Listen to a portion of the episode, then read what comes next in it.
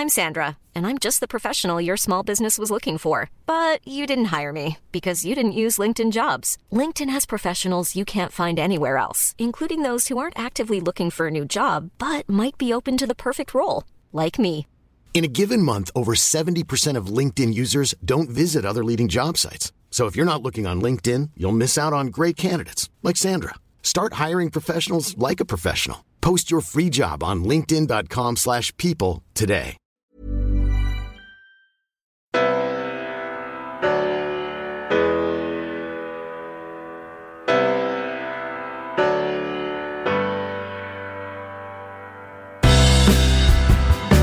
I'm Julia Gillard, and this is a podcast of one's own.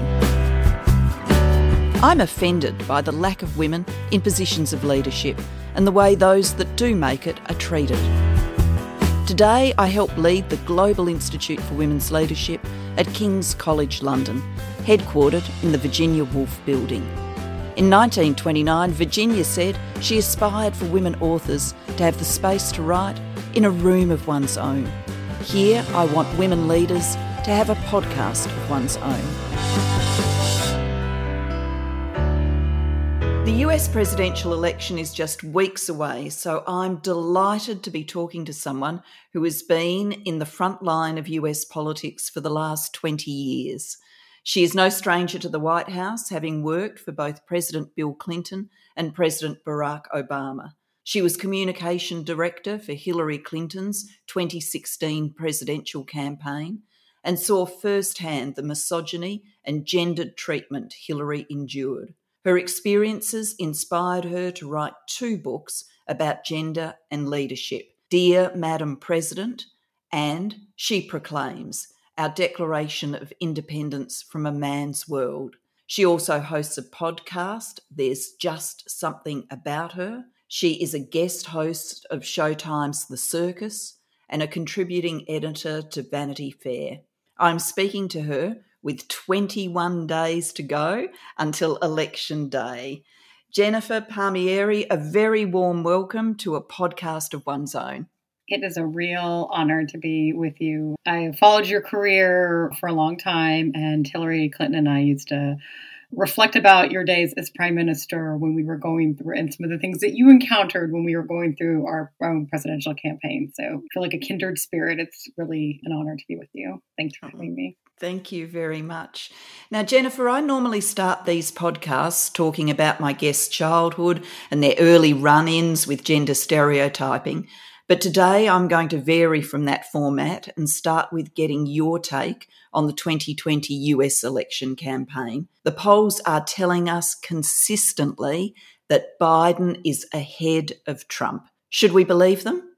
I wouldn't believe them entirely, right? We all have a little post traumatic stress from 2016, which polls showed Hillary ahead, not quite as much as Biden, but it, it, was even this same weekend four years ago where Trump really started to crater because of the Access Hollywood tape came out. And so, you know, four years to the same weekend, I hear people saying, well, the bottom's really falling out for him and it's really over. And that's what people said four years ago. So I do think that the notion that there is a hidden Trump voter that's not reflected in the polls is a real phenomenon. I mean, I add two or three percentage points in his favor to every state poll I see because I think that uh, there are likely not capturing all of his support.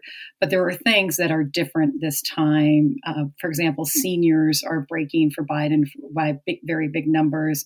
That is something that didn't happen in 2016. The gender gap is monumental. You know, it's 25 to 30 points in Biden's favor. And geographically, just Biden has a lead in states that Hillary never had leads in, like Arizona. And it does feel more solid this time. I want to delve into where women are in this campaign, and if I can just follow up by asking you where women voters are. Looking at Hillary's unexpected loss to Donald Trump, people looked at the women's vote and she mm-hmm. didn't win in all categories of women voters. What are you seeing now that's different? Obviously, Biden is very much ahead, women overall, but can you break that down for us? So, with Hillary, the you know, the thing that people point to is that 53% of white women voted for Donald Trump. And that number is when you see Biden have a gender gap of 25 points with women, some polls have it as high as 30. Trump has lost a fair amount of white women as well. And I think that I, I, mean, I live in a constant state of post traumatic stress from 2016, where I'm just constantly, go, you know, you look like Biden's ahead, but then you say, but that's what we thought the last time. But I think a number of voters, you know, the, the big difference is Trump has been president for four years and we're in the middle of a pandemic, right? It's, it's hard to imagine a worse scenario from which he would run for reelection. And I think a lot of women thought it's worth a shot. He's something different and they're just not buying you know the outcome right? Now that they've seen him in the job and particularly with the pandemic here and how badly mishandled it's been he's lost a lot of women. I don't know that he's lost women by being some of these women that voted for him last time because he's disrespectful to women or you know i, I don't think it's about that. I think it's more about just incompetence and feeling like they that their families aren't safe with him as president do you think the prospect that the Supreme Court could end up revisiting the decision in Roe versus Wade and ending the access of American women to legal abortions, do you think that's playing into the women's vote? So it's interesting because I expected when this happened, when Ruth Bader Ginsburg died, and it was clear that we were going to have the Supreme Court and, and Roe v. Wade was going to be part of the presidential campaign in the closing weeks. I assumed that would be to Trump's benefit because historically in the states, that has been a motivating, the court and abortion has been a motivating issue on the Republican side.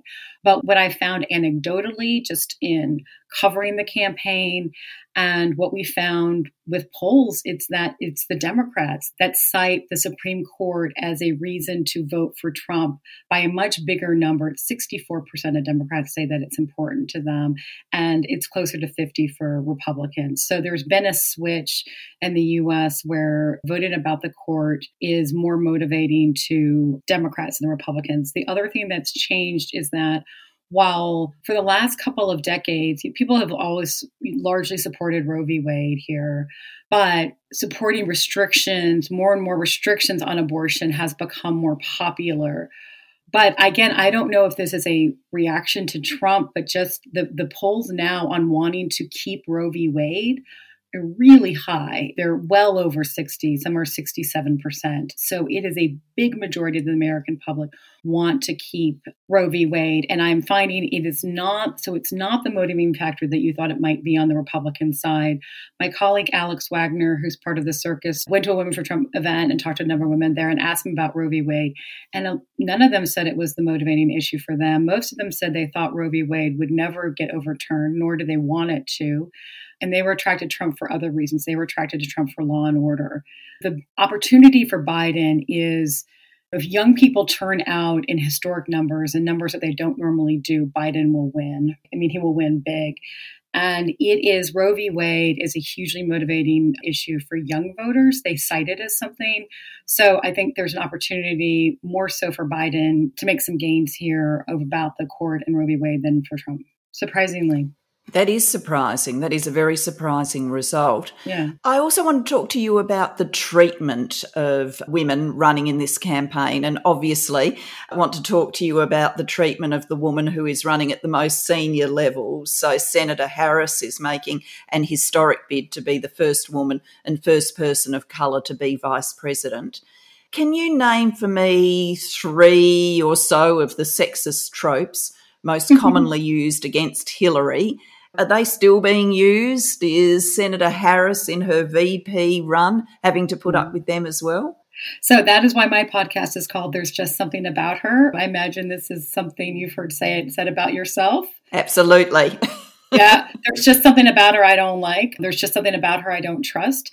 And I think that that, that was the thing that we heard. I mean, on the campaign, we, we had an acronym for it. We called it T S A H I J D L. And I think that like what it revealed to me was because people have these questions about women candidates, it doesn't mean that all the world is sexist, but it does mean that we have a lot of gender bias. This is what I think partly you went through. I did not appreciate what a big deal it is to not have the model in people's heads of what it looked like for a woman to be president of the United States. And so I think what we ended up doing in Hillary's campaign was we had to prove that she could do the job the same way it has always been done, right? And that meant the same way a man had done it. And I think in doing that, you're sort of trying to jam her into this ill fitting suit. What emerges is an image of a woman people don't recognize. It's confounding, vexing. There's something about her I just don't like. That was our biggest problem. And, you know, the way it manifests itself is the suspicion you know, I think this is why emails became such a big issue in our campaign because it's a seemingly small thing. It is like at the root of the controversy was a sense that Hillary was hiding something, that Hillary's always hiding something. When I would press reporters about it, why they were so concerned, you know, they say, we just need to answer the questions, and you answer the questions, and they come up with more questions. And I think and at the root of it was they would say, well, she's always hiding something. She's always so sketchy. She's always so suspicious. And, you know, they was like, listen to what you're saying. like, listen to what you were saying about her. There is nothing, you know, well, Whitewater, well, Whitewater, we proved there was nothing at Whitewater. Well, that's true. But now, you know, and it doesn't mean that they're, again, doesn't mean that they're all sexist. I think if we don't acknowledge that not everyone who has these views are sexist. People tune out, they don't hear, right? It's like we all have gender bias and we can be blind to it.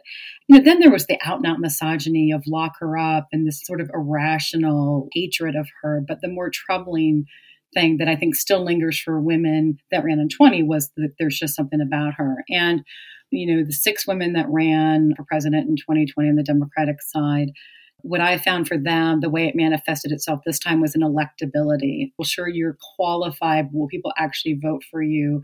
And of course, just by raising the question, you are, it becomes self fulfilling in some way, right? You, their road is made harder. From the very beginning, when the race first started in the spring of 19, it was Bernie Sanders, Joe Biden, and Pete Buttigieg were at the top of the polls. You know, even though we had six women who had never lost a race that were running for uh, president, who had way more experience than Pete Buttigieg. Eventually, Elizabeth Warren gained a lot of support. So did Amy Senator Amy Klobuchar, but it took many, many months because we buy into the men right away. We recognize them right away. It takes a long time for the women. With Senator Harris, you know, her big problem was people thought she had too much ambition. and we've we've heard that before. I suspect this may be also something you have some personal experience with.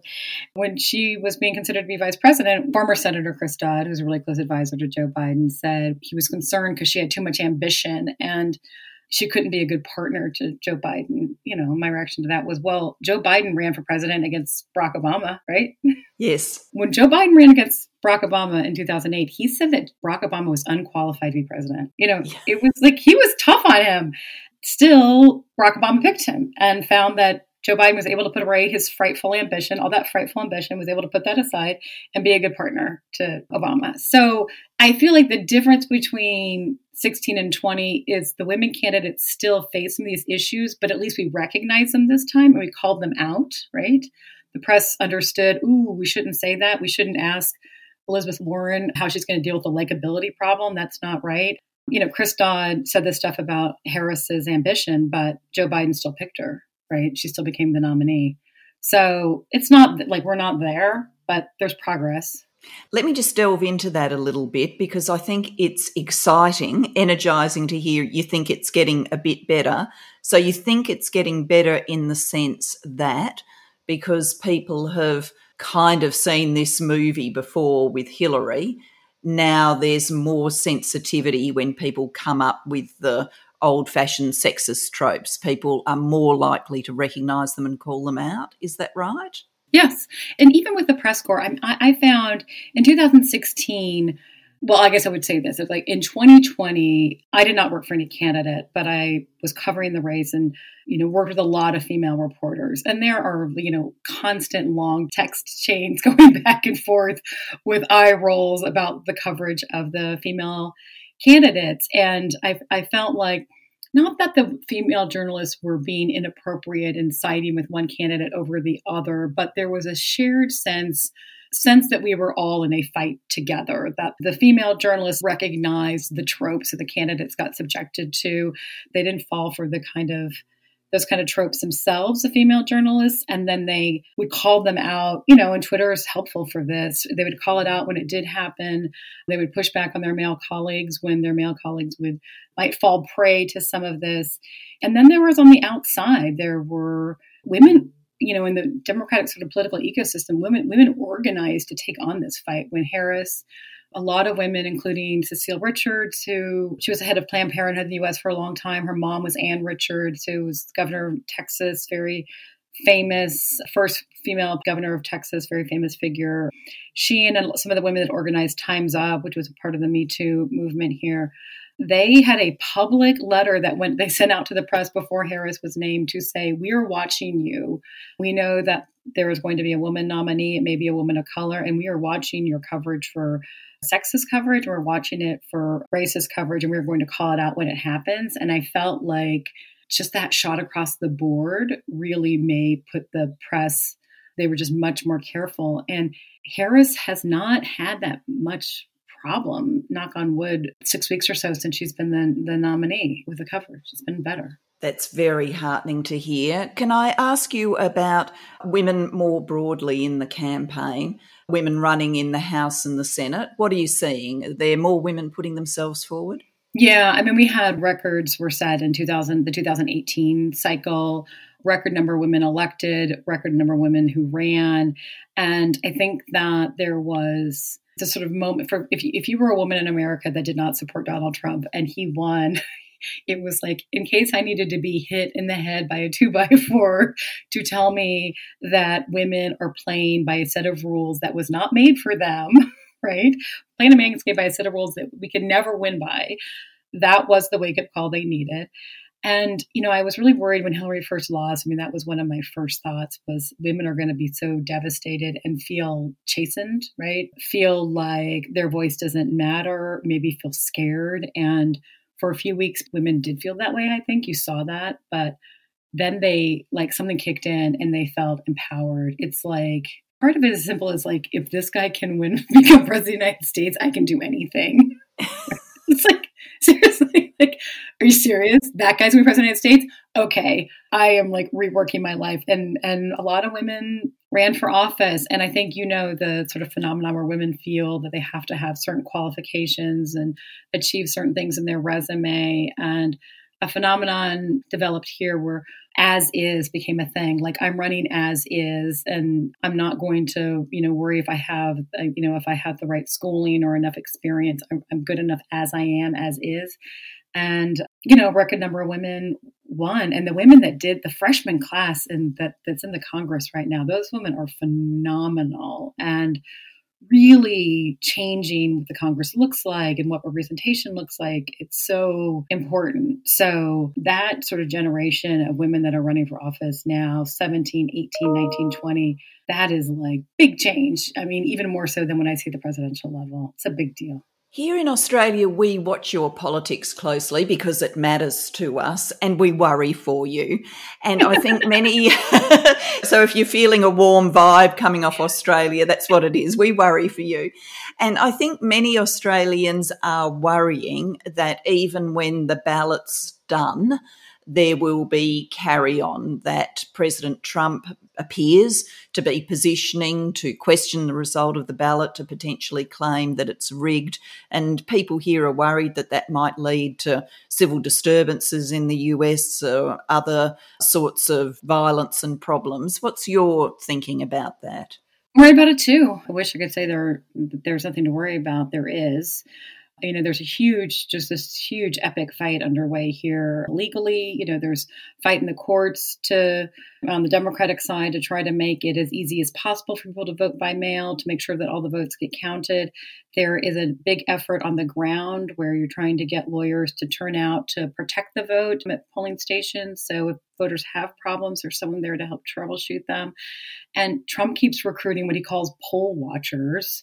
I have air quotes around that poll watchers you know, which are his supporters come in to intimidate people. They're asking former law enforcement or off duty law enforcement to show up at polls to make sure there's not any trouble. And in the last debate, there's a white supremacist group here called Proud Boys. And in the last debate, he was asked to denounce them, and he said they should stand by sort of putting them on notice. So there's a lot of concern, and we saw this summer during the protests that we had over the killing of George Floyd, the unarmed black man that was killed by a police officer in Minnesota. We saw what Trump was capable of doing. He asked all the governors to bring out the National Guard.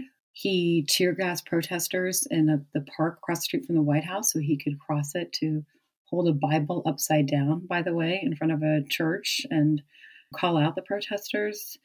So, the best anecdote to that, I think, is a huge, you know, just a blowout win for Biden. I think even people who are Steve Bannon, who was a big political advisor of Trump's last time. Even he said in an interview he did with one of my colleagues, John Heilemann, he's, you know, said if there's a significant Biden win, that Trump would accept it. So that's what we're hoping for something that, because what could happen on election night is Republicans are expected to vote in person on election day. A lot of Democrats are voting by mail or dropping their, eh, you know, are voting early. And in some states, the early votes don't get open and counted until election night, which means it's going to take a while for those votes to get counted. And what could emerge on election night is something that they're calling a red mirage here, which means because the people who voted on election day are mostly Republicans, it will look like Trump won. But when the votes are all counted, Biden will be the winner. And you can imagine how precarious that will be those intervening days. It's why Hillary Clinton said that Biden should not concede until all votes are counted and we're like pretty certain of the outcome. But people are really, yeah, it's scary. We're I, I don't I don't know how that's going to go down. Not like anything we've ever seen before. It's a very anxious year, and we're sending good vibes, sending good thoughts all the way from yeah. Australia. I now want to circle back to what's given you such incredible expertise in both gender issues and politics. You were born in Mississippi, which I think, from what I know, is a fairly conservative place in the US. It's true. When did you first think to yourself, wow, boys and girls get treated differently? I'm being treated differently just because I'm a girl? I just I sort of experienced in a different way. I had I'm youngest of four girls in my family. I didn't have any brothers, and I think I'm coming to appreciate that that was probably a very big deal. So I didn't have a sense in my own family that there were different expectations or for girls and boys or that the, the girls were treated differently than the boys. It's that time of the year. Your vacation is coming up. You can already hear the beach waves feel the warm breeze, relax, and think about work. You really, really want it all to work out while you're away. Monday.com gives you and the team that peace of mind. When all work is on one platform and everyone's in sync, things just flow wherever you are. Tap the banner to go to Monday.com.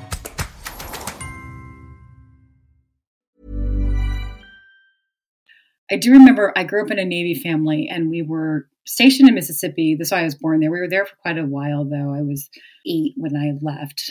And I remember my sisters, because they lived in other parts of the country, would say, Hey, you guys, right, to their girlfriends. And the girls would say, We're not guys. Do not call us guys. Say y'all, right? That's why with hey y'all. And and and your comedian, Hannah Gadsby, who I interviewed on my podcast, by the way, Hannah said that, you know, that was like the most, it's the most all-encompassing greeting you could have is to say y'all.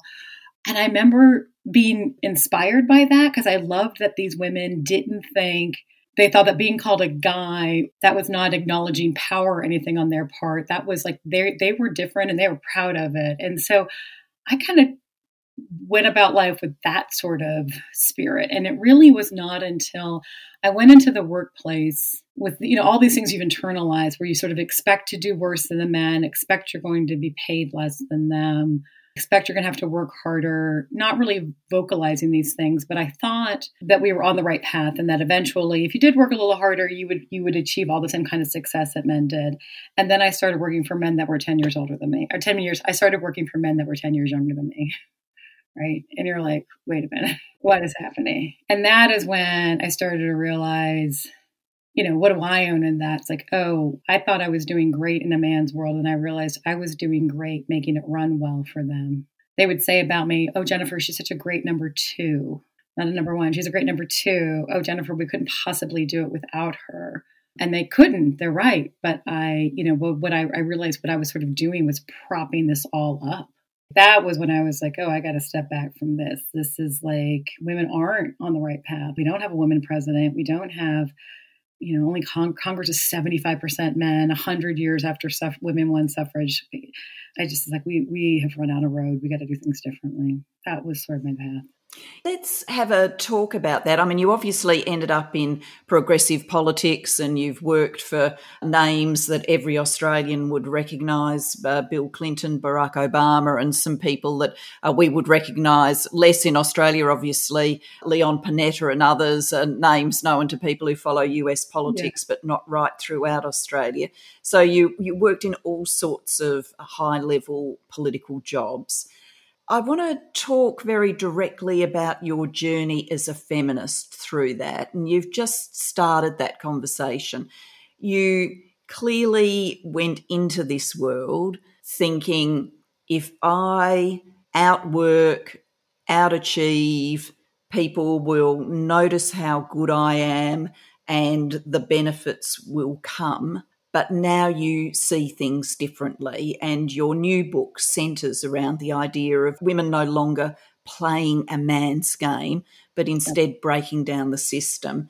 Can you describe for us what you mean by that and this journey that you've been on? I thought the women's rights movement was in the past. I graduated from college in 1988, started working then, and I thought that was a fight from the 60s and it was settled. And I looked to the men to figure out what, how I was supposed to behave, where could I where could I fit in? And you know, it was in sort of a supportive role, which is historically the way women have felt, felt fit into men's lives. And I also tried to be supportive to other women, right? but it would eat at me. I would think that if I was helping a woman get a job or, you know, join my workplace or be recognized in the workplace, you know, there was that doubt. Am I helping someone who's going to replace me? Am I helping a woman that's going to outshine me?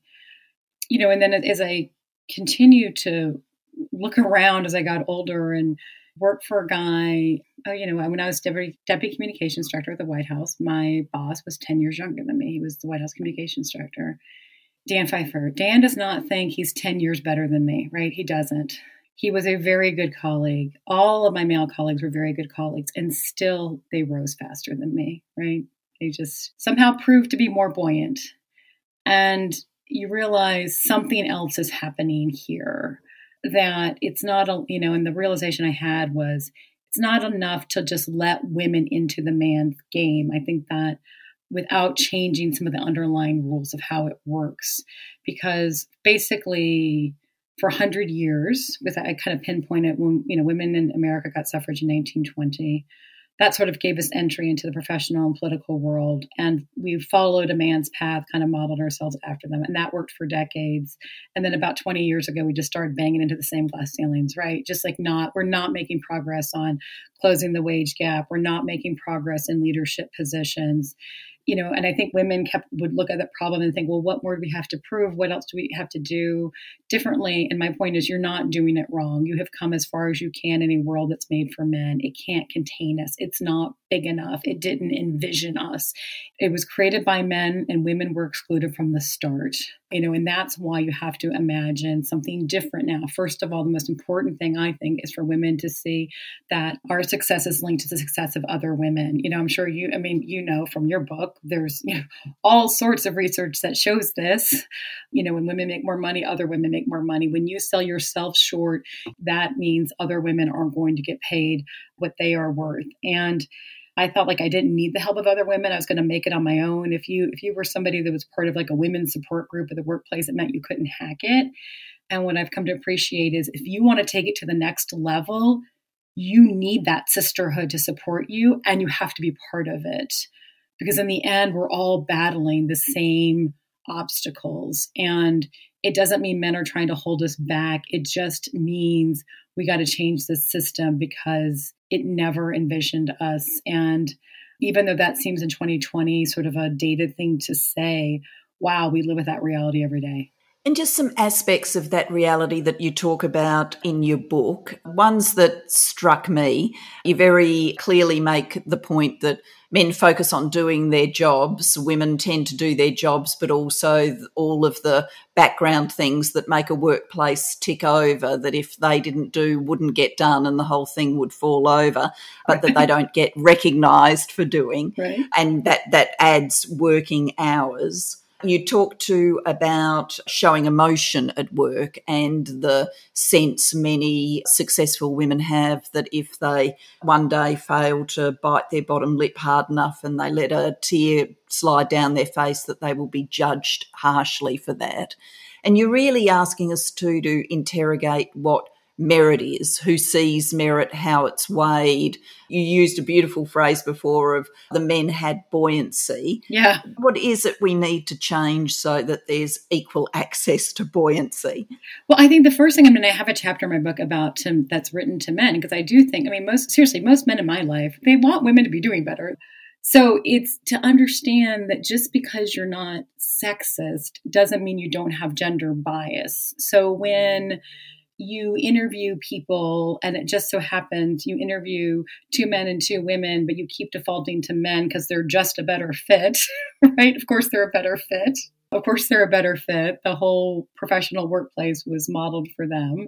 You know to like understand if the, maybe a woman would do the job differently but that might be what you need to understand that we all judge. It's a thing. There's lots of social research that shows us we judge men on their potential and women on their accomplishments. So when you look at a, a young man and say wow he's such an ambitious earnest young guy and you can imagine his how well he'll do in the future but you don't see that promise in a young woman you got to be aware of that and so i think that for people to be more cognizant of that is a big start. And then for women, you know, I think part of the reason why we die for every ball and we do do things that keep whatever workplace we work in that keep it running, even though it's not part of our job.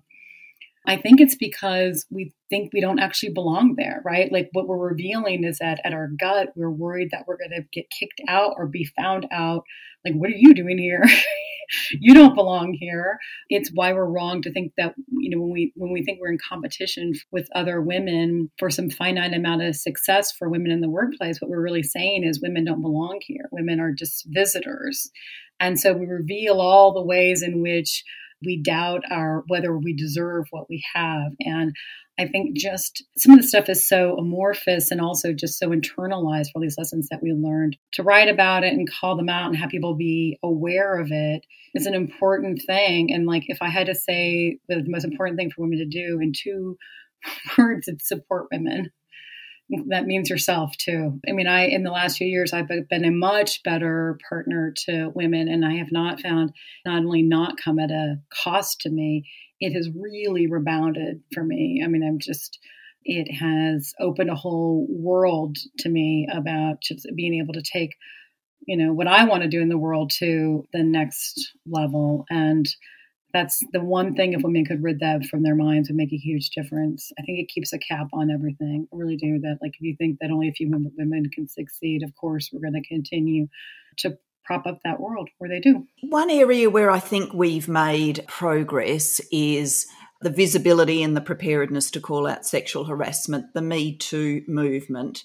And just from your history, Monica Lewinsky, obviously a name people would recognize, was your intern. Yeah, I've had quite an experience. Yeah. Yeah, quite an experience. In fact, it was at a little birthday party for you at work that Bill Clinton met Monica Lewinsky.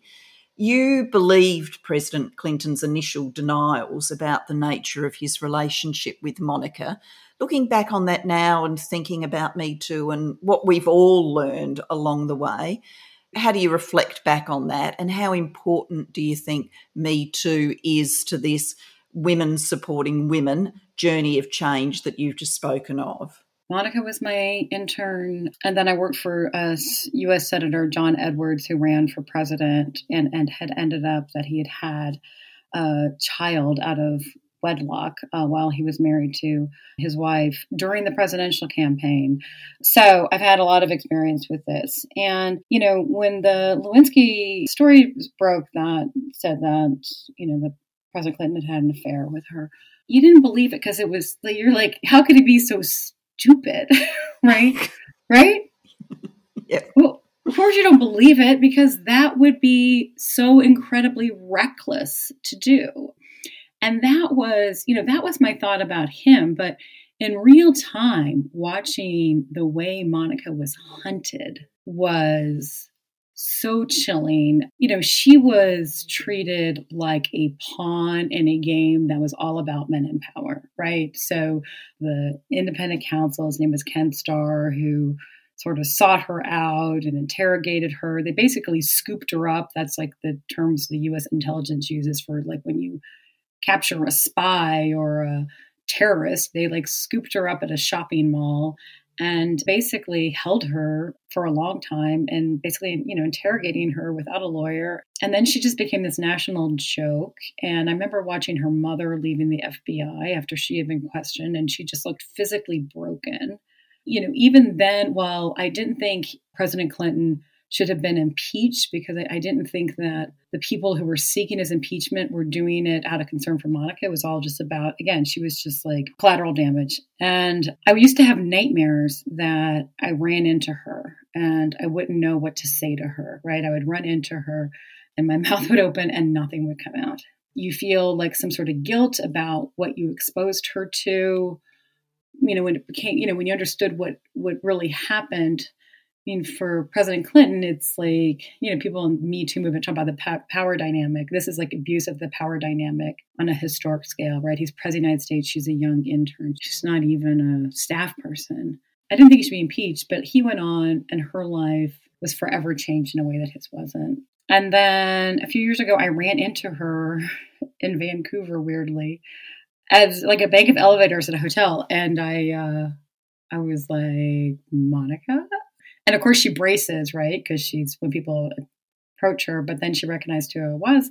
You know, I found I knew what to say. I said, I'm so sorry, right? So sorry just for what everything that she had been through because he was a democratic president right it's all because of of him and when i see things evolve and what I think Me Too in the United States is about is we used to, we were always interested in sex and politics, but it was all about what does this say about the man, right? So, like with JFK, if he had an affair, or, you know, and then going on to like with Clinton, it wasn't concerned about Monica. It was like, well, what does this say about Bill Clinton? What does this say about John Edwards? And now the change is the concern is about what impact did this have on the woman? it's not just that the man shouldn't advance because of what he did or that it reflects badly on him. He needs to be held accountable to her. That's what I see differently now.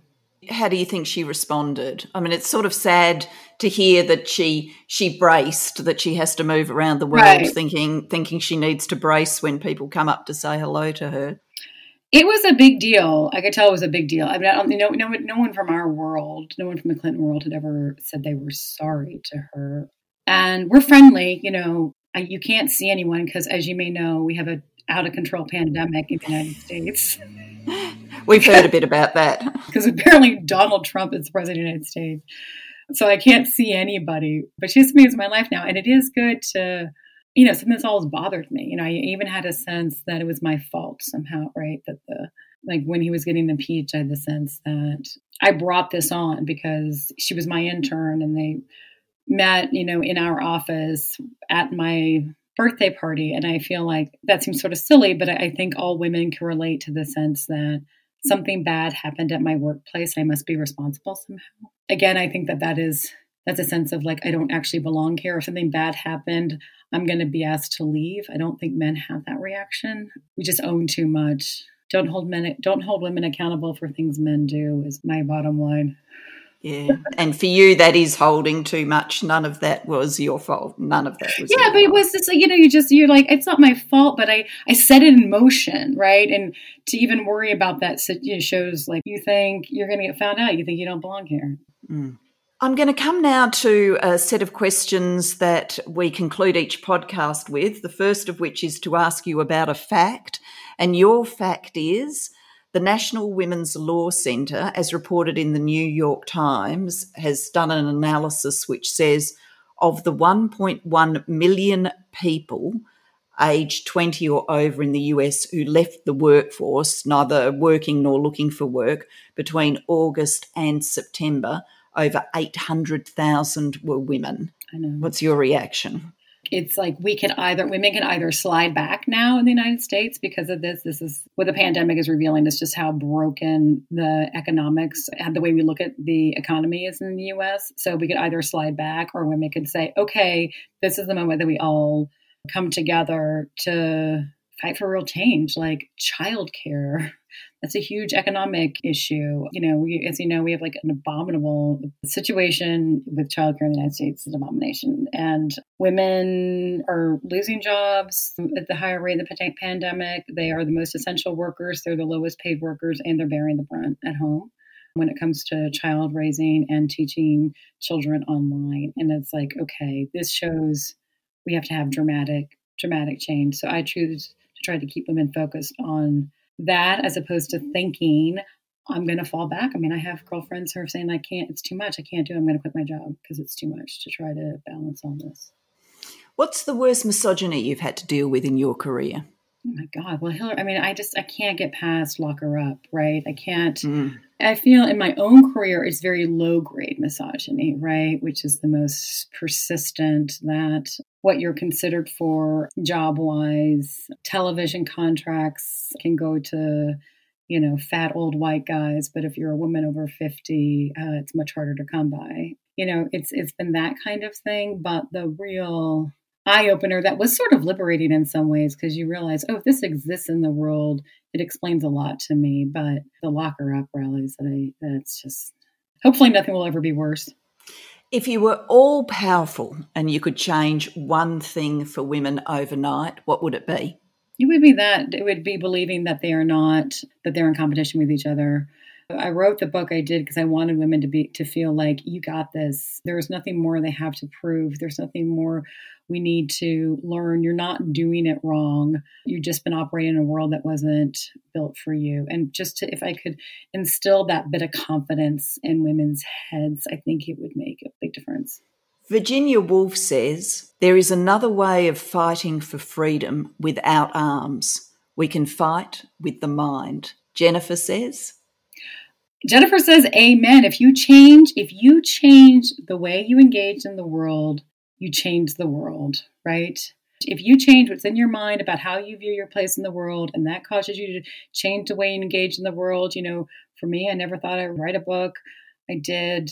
Then I have changed the world, and I and I want women to appreciate that. I am a huge fan of A Room of One's Own, by the way. That helped me in writing my book, She Proclaims, which is a declaration of independence from a man's world, because it was like, okay, there was suffrage, and that was great. And then Virginia Woolf wrote A Room of One's Own, and it was like, yes, we have the vote. That's not enough. We need our own place where we can, where we're not defined by men, we're not sort of confused by their world. And that helped put me on a path to say, well, we should declare our independence from their world. You know, it all moves in stages like that. But that was a, that was like, oh, she called the podcast a podcast one It's so good.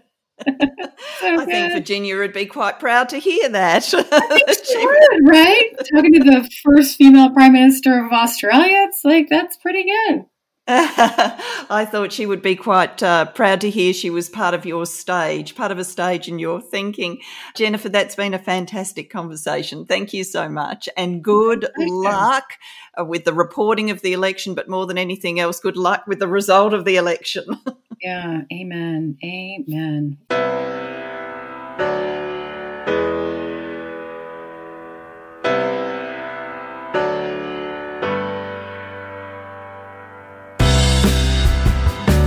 You've been listening to a podcast of One's Own with Julia Gillard from the Global Institute for Women's Leadership at King's College London.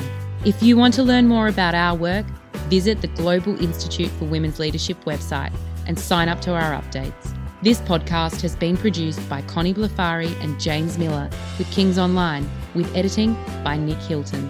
If you liked what you've been listening to, we'd love it if you could rate and review us with your preferred podcast provider. We're always looking for feedback, and it really helps people to learn more about our work. And please join us next time for another episode of A Podcast of One's Own.